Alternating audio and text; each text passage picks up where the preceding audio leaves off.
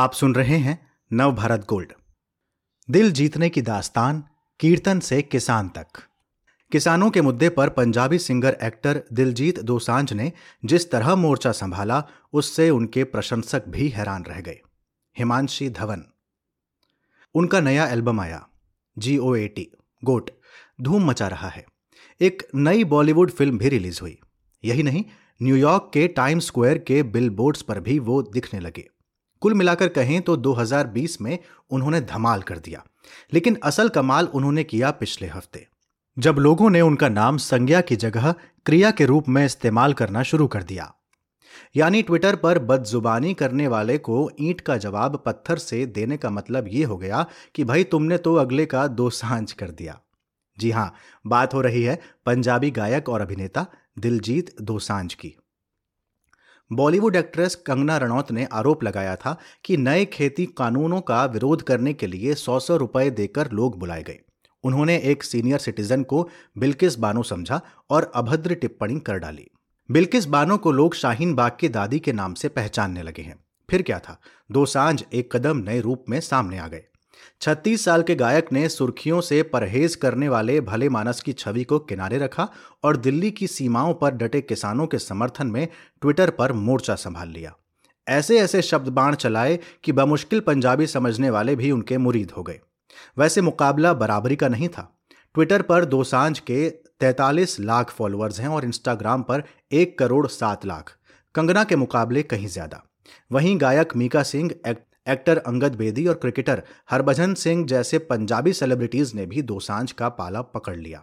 वो किसानों के प्रदर्शन में शामिल भी हुए। जहाँ तक लोगों को आकर्षित करने की बात है तो इस अर्बन पेंडू ने कोई नया काम नहीं किया। दोसांझ के फैंस ने उन्हें अर्बन पेंडू नाम दिया, यानी गाँव का ऐसा सीधा साधा आदमी जो शहर में अपनी जगह बना रहा है। लॉकडाउन के दौरान दोसांझ ने अपने वीडियो के ज़रिए फैंस को हंसाया। कहीं वो अंग्रेज़ी अलेक्सा को समझा रहे थे कि वो उन्हें जान कहे तो कहीं कुकिंग में हाथ आजमा रहे थे। फ़िल्म क्रिटिक अनुपमा चोपड़ा उन्हें दिलकश और भरोसेमंद कहती हैं। वो कभी हल्की बात नहीं कहते। आजकल लोगों के कई रूप होते हैं, ऐसे में ये बात बहुत सुकून देती है कि दिलजीत एक ही है। दो साँझ की कामयाबी अपने आप में हैरान करने वाली है। खासकर ये देखते हुए कि पगड़ीधारी अभिनेताओं का फ़िल्म इंडस्ट्री में चलन नहीं रहा। अनुपमा कहती हैं बॉलीवुड में लीड रोल की तो छोड़िए, यहाँ तक कि पंजाबी फ़िल्मों में भी पगड़ीधारी हीरो नहीं दिखते। दोसांझ का जन्म एक आम परिवार में हुआ। बचपन जालंधर ज़िले के दोसांझ कला गाँव में बीता। उन्हें फ़ेमस होने की चाहत काफ़ी पहले से थी। एक इंटरव्यू में उन्होंने बताया था कि किस तरह वो गुरुद्वारे में एक ही मन्नत मांगते थे। वो कहते थे, हे परमात्मा, मैं किसको ना जानूं, मुझे सब जाने। दो साँझ ग्यारह साल के हुए तो उनकी माँ ने यह सोचकर शहर भेजा कि चाचा के साथ रहकर बच्चा कुछ सीख जाएगा तो नसीब बन जाएँगे। चाचा गुरबानी गाया करते थे, लेकिन दो साँझ को झटका लगा। उन्हें लगा कि परिवार ने उन्हें खुद से दूर कर दिया। एक इंटरव्यू में दो साँझ ने कहा था, घर छोड़ने के बाद मैं माँ से बहुत नाराज़ था। दिवाली मुझे बहुत पसंद थी, लेकिन वो जो एक बार घर छोड़ा तो फिर कभी मैं ये त्यौहार नहीं मना पाया। लेकिन चाचा के साथ रहने का फ़ायदा मिला। दो साँझ ने तबला और हारमोनियम बजाना तो सीख ही लिया, उनके सुर भी सधने लगे। उन्होंने कीर्तन गाना शुरू कर दिया। जल्द ही सार्वजनिक आयोजनों में शिरकत करने लगे। अठारह साल की उम्र में उनका एक एल्बम आ गया, इश्क दा उड़ा आड़ा। नए कलाकार को अलग पहचान देने के लिए एक प्रोड्यूसर ने उन्हें अपना नाम दलजीत से दिलजीत करने की सलाह दी। कई साल बाद कनाडा के ब्रिटिश कोलंबिया में बसे उनके दोसांझ कला गाँव के लोगों ने उनके लिए सम्मान समारोह का आयोजन किया तो उन्होंने अपने गाँव का नाम सरनेम के रूप में जोड़ लिया। कई यंग पॉप सिंगर्स को तराशने वाले पंजाबी म्यूज़िक प्रोड्यूसर सुखपाल सुख बताते हैं कि उन दिनों दोसांझ अनगढ़ टैलेंट वाला यंग लड़का था। सुख, ठेठ जमीनी सुगंध वाले संगीत में कनाडा और बॉम्बे वाला फील लाना चाहते थे और बतौर आज्ञाकारी शिष्य दो साँझ उनके सामने थे। सुखपाल बताते हैं, हमने उसे निखरने में मदद की। स्टाइलिश तरीके से पटका बांधने से लेकर कैमरे के सामने बेहतर परफॉर्म करने तक के मामले में। म्यूज़िक वीडियो ओके करने से पहले हमने एक महीने तक भांगड़ा रिहर्सल किए थे। दो साँझ के साथ सुखपाल ने दो एल्बम तैयार किए थे। 2004 में आया दिल और 2005 में उन्होंने पेश किया स्माइल। इन दोनों से दोसांझ को मिली शोहरत की खुशबू। शादियों, डीजे नाइट्स के अलावा ब्रिटेन, अमेरिका और कनाडा में लाइव परफॉर्मेंस के ऑफ़र आने लगे।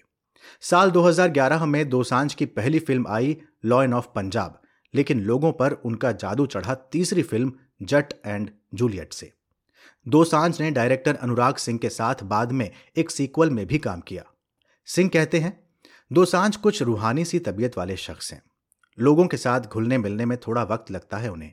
सेट पर जब काम प्लान के मुताबिक नहीं हो पाता था तो वो मुझे ढांडस बंधाते थे। हमेशा ही वो पॉजिटिव नज़रिए से चीज़ों को देखते हैं। दो साँझ की पहली हिंदी फ़िल्म उड़ता पंजाब के डायरेक्टर अभिषेक चौबे कहते हैं कि उनसे मिलते ही लग गया था कि रोल के लिए वो बिल्कुल फिट बैठेंगे। नैन नक्श के लिए पागल सी रहने वाली इस इंडस्ट्री में वो बिल्कुल असली, एकदम खालिस लगे। अपने बारे में हवाबाजी करना उन्हें पसंद नहीं। दो साँझ का अपना स्टाइल भी है। गुची और बैलेंसियागा जैसे लेबल्स के शौकीन हैं वो। लेकिन लग्जरी ब्रांड्स और कारों के बीच काम के लिए दो साँझ का जुनून कम नहीं हुआ। हाल ही में उन्होंने एक नया पंजाबी एल्बम पेश कर दिया। लॉकडाउन के दौरान ही इसके गाने लिखे गए और शूटिंग भी हुई। यूट्यूब पर इसे एक करोड़ पंद्रह लाख व्यूज़ मिले। अभी दो साँझ नेटफ्लिक्स की एक फ़िल्म के लिए शूटिंग कर रहे हैं। डायरेक्टर अनुराग सिंह कहते हैं, उनमें एक जिद है। नए पर्वतों पर चढ़ने की। या फिर दो साँझ के शब्दों में ही कहें तो पैसे पूसे बारे बिल्लो सोचे दुनिया, जट पैदा होया बस छोड़ वास्ते। दुनिया पैसे की फ़िक्र करती है, लेकिन जट तो पैदा होते हैं चमक बिखेरने के लिए। ये है नव भारत गोल्ड की प्रस्तुति।